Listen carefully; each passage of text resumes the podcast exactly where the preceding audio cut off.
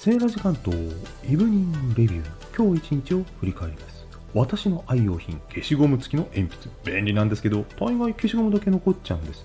短くなった鉛筆の消しゴムだけを使う。すると反対側が手に触れて手が鉛筆の墨で黒くなっちゃうんですよ。それを解消するのに便利なものを今日入手しました。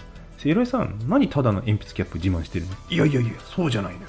これ実は導電性樹脂を使用しているのでタブレットやスマホのタッチパネルに反応するんです。短くなった鉛筆が消しゴム付きタッチペンに早変わり。アイデア商品万歳。あなたにとって今日はどんな一日でしたか ?Have a nice evening 素敵な夜を。